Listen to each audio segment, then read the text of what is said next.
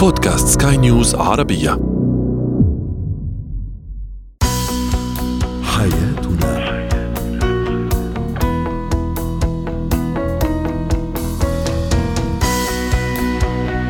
أهلا بكم مستمعينا الكرام إلى حياتنا برنامجكم اليومي الذي يعنى بشؤون الأسرة وباقي الشؤون الحياتية الأخرى والذي يمكنكم متابعته على بودكاست سكاي نيوز عربية. معي أنا طيبة حميد.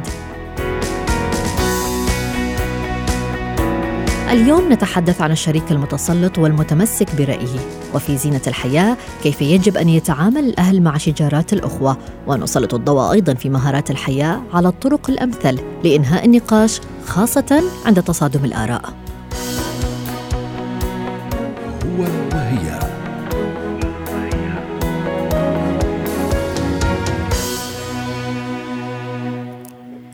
يعتقد البعض أنه طالما ارتبطوا بشخص ما فهذا يعطيهم الحق في التصرف في حياته، علاقاته، تعاملاته، سلوكياته وحتى طريقة لبسه أو أسلوب حديثه، ويصل الأمر أيضا إلى التحكم بمواعيد خروجه ودخوله. هناك من يستطيع أن يواجه هذا الشريك وقد يتخبط في التعامل معه، وهناك من يقابل هذا الشريك بالتجاهل أو الاستسلام لطلباته، وبالتالي تصبح الحياة بينهما غير مستقرة وشاقة، فكيف نتعامل مع هذا الشريك بحكمة وننجح العلاقة؟ هذا ما تحدثنا به دكتور كارين ايلي المستشارة النفسية والأسرية. أهلا بك دكتور كارين معنا ضمن حياتنا. يعني البعض قد يعاني بالفعل من الشريك المتسلط سواء كان هذا الشريك رجل أو امرأة، ولكن قد يبرر هذا التسلط بأنه حب. برأيك من هو الشريك المتسلط وكيف أيضا يمكن أن نفرق بين التسلط والحب؟ صحيح التسلط والحب أول شيء غير مرتبطين، الشخص المتسلط هو الشخص يلي عنده الشخصية القيادية، الشخصية الإدارية، الشخصية الفوقية إذا بدنا نعتبرها، آه الشخصية يلي دائما آه عندها الحاجة للتحكم، الحاجة إلى الإدارة، والحاجة طبعا لإدارة حياة الآخرين. آه الشخصية المتسلطة في كمان الشخصية القيادية. هذه شخصية إيجابية الشخصية المتسلطة. هي تقريبا عندها نفس الصفات ولكن بالمنحى السلبي للشخصية القيادية. لأنه اثنينهم هن ينتموا لشخصية يلي بارزة بالنسبة للشريك ولكن الشخصية المتسلطة هي عندها ال connotation السلبية لأن بتزعج كثير الشريك وآخر شيء بتحسسه إنه آه أنت تحت الضغط تحت ال control كل الوقت. so so, الشخصية بالإجمال القيادية بالعلاقة بتريح بتعطي أمان للشريك. الشخصية المتسلطة بتعطي ضغط وبتحسس الشريك بال control الدائم يلي بتوصله لمطرح يا أما بده ينتفض على شريكه يا أما بده يرفض الواقع يا أما إذا هو عنده شخصية خاضعة بيخضع لل control وبيمشي الثنائي. نعم. هل هذه الشخصية المتسلطة أو الشريك المتسلط ينجذب فقط للشخصيات مثلا الضعيفة أو الخاضعة كما ذكرتي؟ لا لأنه أحيانا كثير الشخصيات المتسلطة آه هن في فئة منهم بتكون دفاعية، يعني أنا بصير متسلط لأنه بدي أحمي ذاتي من الآخرين ومن المجتمع ومن البيئة، وهون أكيد فعل آه غير واعي غير مدرك، ولكن في شخصيات بطبعها آه تسمى شخصيات مثل الكلاس اي يلي هي شخصية بارزة بتظهر ثقة بالنفس، بتظهر تواصل مع الآخرين، بتظهر قدرة على الإقناع تظهر قدرة على مثلا التواصل وحل المشاكل وغيرها. يعني حتى بالمطرح يلي بيكون في تسلط أو قيادة مش دائما نحن أمام الشخصية الإيجابية. لأنه أحيانا كثير نحن في عنا صفات دفاعية بتكون حاضرة وبتكون ظاهرة عند الشخص يلي بيعتمد آه هيدا الأسلوب. أوقات بتكون آه مدركة عنده وأوقات كثير أو أكثر المرات بتكون غير مدركة آه ونمط الحياة اللي بيكون عم بعيشه مع شريكه، يعني هو ما بحس فيه إلا انطلاقا من آه ردود فعل الشريك، انزعاج الشريك، الضغط يلي بيتعرض له الشريك مع الوقت. جميل طيب في حال يعني مثلا حصل النصيب وتم الارتباط بشريك متسلط كيف يتم التعامل مع هذا الشريك برأيك؟ ما في حدا بعد الزواج آه، بيكتشف إنه شريكه متسلط لأنه مثل ما عم نقول الشريك المتسلط هي جزء من شخصيته وطباعه. هلأ يعني نستطيع أن نقول هذه الصفات تظهر في فترة الخطوبة أو التعارف صحيح؟ تظهر دائما دائما لأنه هي صفات لما نحن عم نقول صفات نعم. بس نقول صفات يعني هي آه، بده يتصرف من خلالها. آه، إن كان بحوار وإن كان بالقرارات بدها تتاخذ إن كان بالمواقف وغيرها. سو ما بيتفاجئ الشريك بهيدا الشيء بعد الارتباط بعد الزواج بالأحرى. هيدي بيشوفها وبينتبه لها من خلال آه الضغوطات يلي بيمارسها شريكه حتى قبل الارتباط. هلأ الشيء العامل يلي ممكن ينضاف بعد الارتباط ويلي هو هون بضيع شوي يلي هو عامل الغيرة. أنا ممكن بحكم الغيرة أضغط أكثر على شريكي وهون كمان أنا بدي أعرف ميز في حال أنا أمام هيدا الضغط من قبل الارتباط أنا بدي أعرف شو ناطرني بعد الارتباط ويلي بدي أعرفه أكثر هو إنه قد يصبح أكثر تشددا الشريك. سو إذا أنا قادر أتحمل هيدا الوضع بدي أفكر لبعيد لأنه اليوم قادر أتحمله وأحيانا في أشخاص بينبسطوا بهيدي اللعبة لأنه الضغط اللي بيمارسه الشريك والقياده اللي بيمارسها أحيانا بيريحني لأنه هو بياخذ القرارات وهو يعني آه، ما بيخليني كثير تعب حالي. والبعض قد يربط هذا الموضوع بالحب من, من كثرة حب هذا الشخص آه، للطرف الآخر فهو يقوم بهذه الأفعال. حكما وهذا اللي بدي أقوله إنه أحيانا تدخل الشريك وتسلطه والقرارات اللي بياخذها أنا أحيانا بقدر أفهمها إنه خي عم بغار علي أو خي بحبني أو خي حاضر بحياتي. ما بعرف إنه هيدي جزء من شخصيته أو جزء من أسلوبه للتحكم أو للتسلط.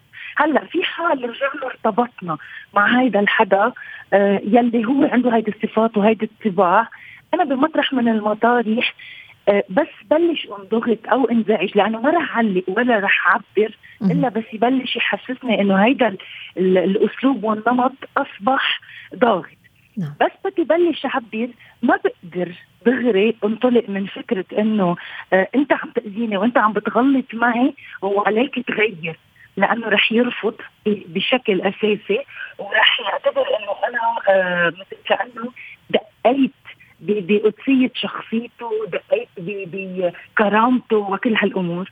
والأهم من هيدا كله بس يكون الشريك منزعج بس يكون الشريك مضغوط آه ما يعمل ردة فعل لأن الشريك الآخر لا رح يسمع ولا رح يفهم وتحديدا إذا كانت جزء من شخصيته.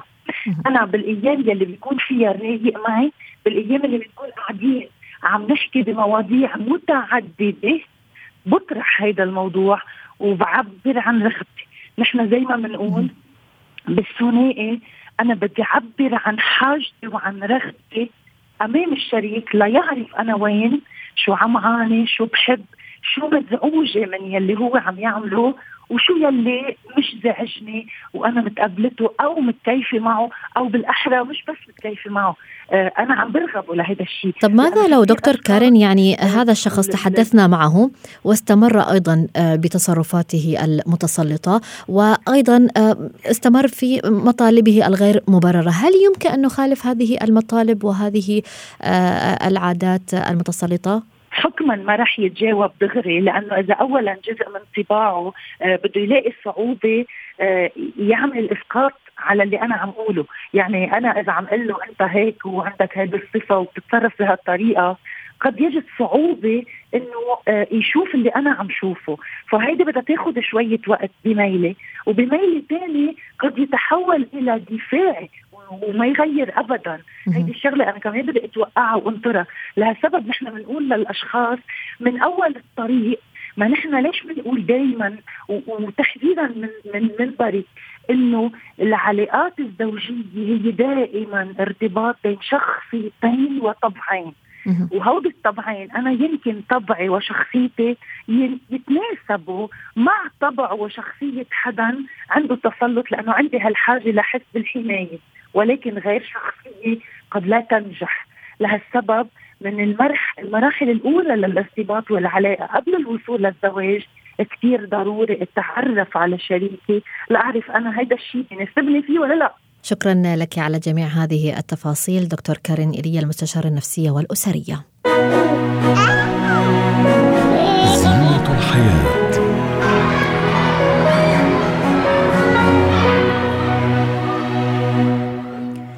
العلاقة بين الأخوة هي أحد أهم الأمور التي تؤثر في صحة الأبناء النفسية وحتى علاقاتهم الاجتماعية. لا يقتصر ذلك على الطفولة فحسب بل قد يمتد إلى ما بعد البلوغ والمشاكل أكيد بين الأخوة هي من الأمور الطبيعية. ولكن في بعض الأحيان قد تبدأ الخلافات بين الأبناء بمزح وتنتهي إلى شجار وقد لا يرضى الطفل أو المراهق بالخسارة وأيضا قد لا يقبل الهزيمة. وبالتالي يقع هنا الأهل في حيرة من أمرهم. كيف يمكنهم أن يحلوا هذا الشجار أو شجار دون أن يكونوا متحيزين وفي نفس الوقت يحافظوا على محبة الأخوة بعضهم لبعض. فكيف يجب أن يكون هنا التصرف السليم؟ سنناقش هذا الموضوع مع دكتور رحاب العوض الاستشارية التربوية والنفسية. أهلا بك دكتور رحاب معنا. يعني هناك مشاكل عدة بالفعل قد تنشأ بين الأخوة، منها ما هو بسيط ومنها ما يكون معقد، يعني قد تحدث بينهم مشاجرات لوقت طويل أو إساءة معاملة لأحد الأبناء أو حتى نفور فيما بين الأخوة. متى يكون الموضوع طبيعي ومتى يجب أن نتدخل كأهل؟ آه، اولا خلينا في الخلافات العادية اليومية بين الأطفال لأن تكرارها وسوء آه، وسوء التعامل معها هو ما يؤدي إلى النفور والكراهية في المراهقة والكبر وبالتالي خطوة خطوة. آه، في الشجار بين الصغار بين الأخوة اولا يجب أن لا يتدخل الأهل لصالح أحد الطرفين إلا في حالة ازدياد دخول الموضوع في جزء فيزيكال اللي هو استخدام الضرب أو آه، آه، يعني إيه إن هو استخدام الاشياء الألعاب لاساءه للطفل الآخر من طفل لطفل آخر.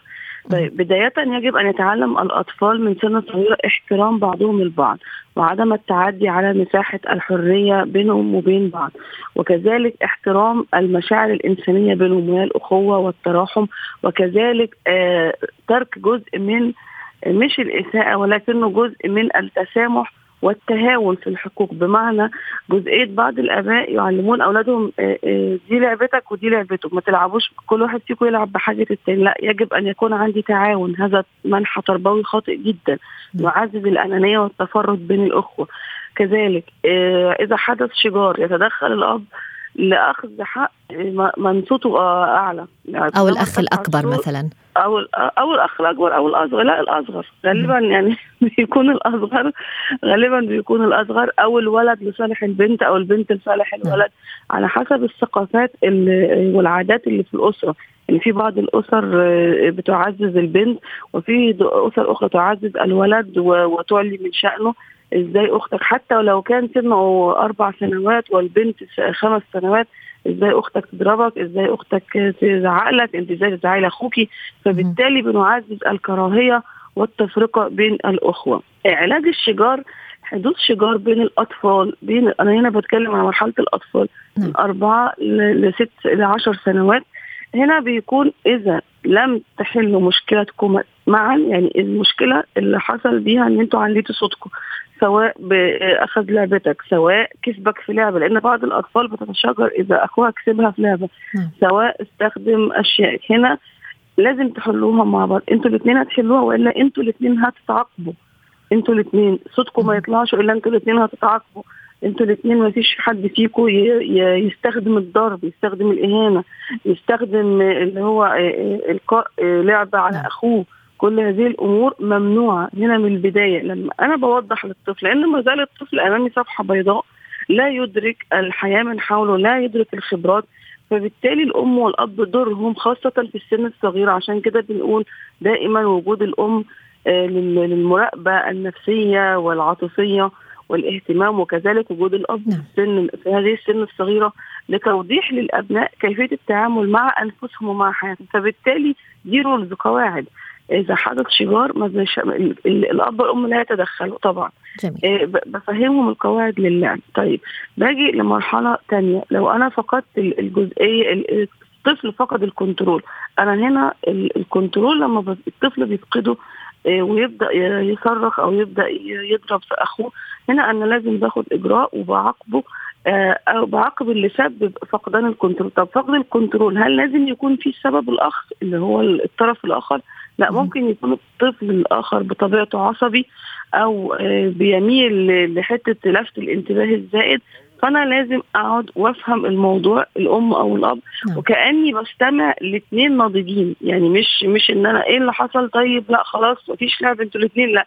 لازم افهم وبعطيهم نوع من انواع الاهتمام. أنا بستمع كانها مشكلة من اثنين ناضجين وبالتالي بصدر الحكم عليهم ان انت اعتذر لاخوك أو ان مفيش لعب ليكم أنتوا الاثنين لمدة ثلاث أيام أو أنتوا الاثنين غلطانين وهكذا. لأن الأمر نعم. بيخرج من البيت إلى زملاء المدرسة زملاء النادي بيبدأ إذا استخدم الطفل الإهانة والصوت العالي والضرب مع زملائه في وقد يستمر حتى هذا الموضوع عند الكبر. كنا قد طرحنا طبعا. سؤال دكتور رحاب على مواقع التواصل الاجتماعي لسكاي نيوز عربية. كان السؤال كيف يجب أن يتعامل الأهل مع مشاجرات الأبناء؟ من ضمن التعليقات الواردة كانت لتالا تقول ابنتي تنفر من أخيها دائما وإذا خرجنا كعائلة خارج المنزل ترفض الخروج مع أخيها وتفضل البقاء في المنزل. الأمر محير. ما هو رأيك دكتور رحاب بهذه الحالة؟ أعتقد إن في تفرقة آه، هنا كولد للأسف بعض الأسر العربية للأسف الشديد تتعامل مع الولد من سن عمر يوم منذ ولادته إنه يعني القائد المغوار مع احترامي طبعا اللي بيتكلم بس طبعا هنا نوع من أنواع التفرقة الشديدة واضح جدا قد يمارس عليها الأخ نوع من أنواع العنف اللفظي أو البدني آه، إن هي بيخوفها دايما لما إذا حدث. والبنت أخطأت ما, في يعني هو أخطأ في حقها ما بيعجز الآخرين عن إن هي تأخذ حقها منه. فبالتالي هي بتنفر من الأخ وبتبعد عنه ودي للأسف بداية كراهية. طيب حلها إيه؟ حلها أنا بوجد لهم أنشطة الاثنين مشتركة. بوجد لهم آه، آه، مواقف حياتية متشابهة. بمعنى إذا النهارده البنت قلنا لها آه، رتبي حجرتك بقول للولد رتب حجرتك. إذا قلنا للبنت اشتري الطلبات نعم. بقول للولد روح مع أختك واشتري الطلبات. إذا بديهم تاسك الاثنين لازم يكملوا بعض فيها. يعني لازم النتيجة إن أنا وذلك بالتالي تحقيق المساواة في التربية بين الفتاة كمان الاهتمام الأخ ببدأ أقول له هات لأختك شوكولاتة نعم. كلم أختك هات لأختك بس ما تقولش إن أنا قلت الهدية دي أخوك جايبها لك. ببدأ أتكلم بشكل إيجابي على البنت أمام كل الناس إن هي بتساندني نفسيا وبتدعمني. وطبعا لا أقلل من شأن الأخ ولكن أنا بتكلم لازم يكون في كلام إيجابي كثير هنا بنبدأ نتكلم الخروج مثلا بنبدأ ندعمهم مع بعض. أنتوا الاثنين هاتوا الحاجة أنتوا الاثنين ارجعوا مع بعض. لأن طبعا للأسف وده بعض الأهل بتخطأ فيه تفرقة في الصغر بتخلق نوع من أنواع العدوان والكراهية في الكبر. وضحت الفكرة. شكرا لك على جميع هذه التفاصيل والنصائح دكتور رحاب العوض الاستشارية التربوية والنفسية. مهارات الحياة.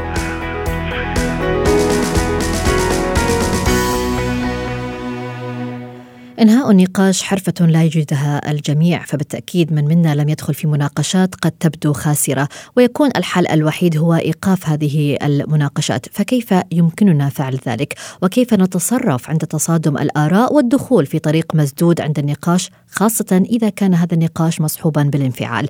عن هذا الموضوع نتحدث مع الدكتورة سلوى عفيفي مدربة مهارات الحياة. أهلا بك دكتور سلوى معنا ضمن حياتنا. يعني كما تحدثنا مهارة إنهاء النقاش من المهارات المهمة والتي علينا أن نطور آه، أنفسنا آه، بها. قبل أن نتحدث عن طرق آه، إنهاء النقاش عندما يحتدم أود أن نعرف في البداية ما المقصود بالنقاش وكيف نسيطر على انفعالاتنا أثناء النقاش؟ طبعا لابد أن نعرف ما هو النقاش أو الحوار. هو طبعا تبادل وجهات نظر من طرفين أو أكثر من طرفين حتى ممكن يكون ثلاث أشخاص آه، حول موضوع معين. والمفروض يكون في تساوي إنه أنا أتكلم حضرتك تتكلمي. يعني مش واحد يكون كفة تغلب على الآخر. والمفروض إن الوصول لهدف واحد يعني تلاقي الآراء. ولازم نكون مقتنعين تماما إنه نحن مختلفون. يعني إحنا ما إحنا واحد ابدا. آرائنا مختلفة توجهاتنا واحدة. جميل. آه عفوا توجهاتنا مختلفة. لكن لابد أن يكون هناك هدف. هل أنا رايح عشان أكسب النقاش ولا أخسر اللي أمامي؟ فقط أو إحنا الاثنين نكسب. يعني في طرق مختلفة. طيب نتحدث أيضا آه، عن منطقة الصفر في النقاش. عندما يفقد كل طرف من الأطراف المتناقشة يفقد الأسلحة ويصبح بلا حيلة بالمعنى الأدق. آه، ولا يكون حتى في جعبته أي جديد. أو عندما آه، يغلق كل طرف رأسه ويقرر إنه مهما استمع لآراء الطرف الآخر وحديثه فلن يقتنع بما يقوله. في هذه النقطة ما المطلوب منا وكيف نتعامل وننهي الموضوع؟ قبل أن ننهي خلينا أرجع خطوة واحدة. نعم. إحنا قبل أن ندخل في أي نقاش أو أي علاقة هناك محددات أو هناك أساليب. في عندنا بنسميها في علم النفس الأحمر والأزرق والبنفسجي. 3 different approaches أو ثلاث منهجيات مختلفة. الأحمر يعني أكيد إنه وين لوز يعني مكسب خسارة للطرف الآخر. الأزرق لون جميل لون البحر وين وين مكسب مكسب. البنفسجي بين البينين وهناك طبعا آه، أساليب أيضا مختلفة. خمس أساليب. الأسلوب الأول هو ال compete أو التنافس. مم. يعني مكسب خسارة. نعم. الثاني اسمه compromise أو المساومة. يعني شوية علي شوية عليكي. يعني أنا أخذ بعض المزايا وأخسر البعض وكذلك على الطرف الآخر. مم. أو التجنب أو التعاون طبعا يكون أحسنهم. win win إحنا اثنين كسبانين. أو الاستيعاب. كل هذه الأشياء تعتمد على العلاقة. إلى أي مدى أنا يعني أريد أن أحافظ على هذه العلاقة، هل هي يعني شخص عابر؟ أتحدث معه. أو شخص مثلا دخلت معه ولا لم ننجح أو لم نصل إلى نقطة التقاء لأن مثلا نعمل بزنس أو نلتقي، نعم. أما إذا كان حد من أفراد الأسرة مثلا زوجي أو ابنتي أو كذا فطبيعي إنه لازم أنا ممكن أتنازل أو ممكن أتغاضى في مرة، ليس كل مرة إحنا لازم نكسب النقاش. الحياة أخذ وعطاء. نعم بالتأكيد. فهنا لابد أن يكون في وقفة. إذا احتد النقاش وأنا ليس لدي مثلا آه، ما لدي من الحجة أو الدليل أو التجربة أو البرهان أو الإثبات أو مثلا الوسائل التوضيحية أني أثبت وجهة نظري آه خلاص ممكن الانسحاب هنا ومع ذلك أنا دائما أقول إذا كنا نعرف أننا داخلين على نقاش لابد من التحضير المسبق للطرفين يعني مثل ما يحدث مثلا معنا إنه يحدث اتصال مثلا في الصباح نحضر نفسنا كذا يعني لازم يكون في آه عارفة يعني يكون في عدل أو مساواة في إعطاء المعلومات أيضا. البعض قد ينهي النقاش عن طريق الإقرار بفوز الطرف الآخر ولكن بطريقة فكاهية، هل تؤيدين هذا الموقف؟ لا ليس دائما المزاح يكون يعني على محمل الجد. يعني ممكن إنه لا طبعا يعني ممكن إنه أخذ الموضوع إنه مزاح ليس على محمل الجد. فأعتقد حسب السياق يعني إذا كنا نتكلم في موضوع جدي آه لا لا يتم انهاؤه بمزاح. يعني لابد ومع ذلك أحيانا يمكن المزاح يكون كنوع من تلطيف الأجواء. لأنه إذا احتد النقاش وهنا لابد أن نراعي أيضا الصوت ونبرة الصوت، ملامح الوجه وتعبيرات الوجه ولغة الجسد. آه لابد أن نفكر، لابد أن نستمع جيدا، لابد أن يعني نقبض أو نقبض الغيظ نتمكن في انفعالاتنا حتى لا نعد الاطراف نعم. الاخرى. فكل هذه الأشياء مهمة جدا إنه آه، ممكن نغير الوضعية ممكن ناخذ بريك للنقاش نقوم نشرب آه، مشروب مثلا نرجع نكمل أو نختار وقت آخر. ماذا لو كان النقاش بين ثلاثة أشخاص ولدينا اثنين متفقين بالرأي والطرف الثالث مختلف عنهم؟ قد يكون الطرف الثالث هو الأضعف في هذه الحالة. بماذا ننصح هذا الطرف لكي لا يشعر بالهجوم؟ أول شيء لابد أن يتفهم تماما وجهة النظر الأخرى ويدرسها ويعقلها. ممكن أنه يطلب وقت أكثر يفكر فيها ويصنع رأيه أو يصنع قراره. ممكن إنه يكون محضر نفسه ودائما يكون عنده سرعة بديهة. ممكن يثبت وجهة نظره أيضا بأدلة أو براهين أو إثبات أو تجربة أو شيء توضيحي مثل ما ذكرت. نعم. فيعني لا نأخذها على إنها مكسب خسارة. على فكرة ممكن أخسر نعم. اليوم بس بعد كده أكسب مرة ثانية. جميل. فهذه هي سنة الحياة. شكرا لك الدكتوره سلوى عفيفي على جميع هذه التفاصيل. شكرا لك مدربة مهارات الحياة. حياتنا.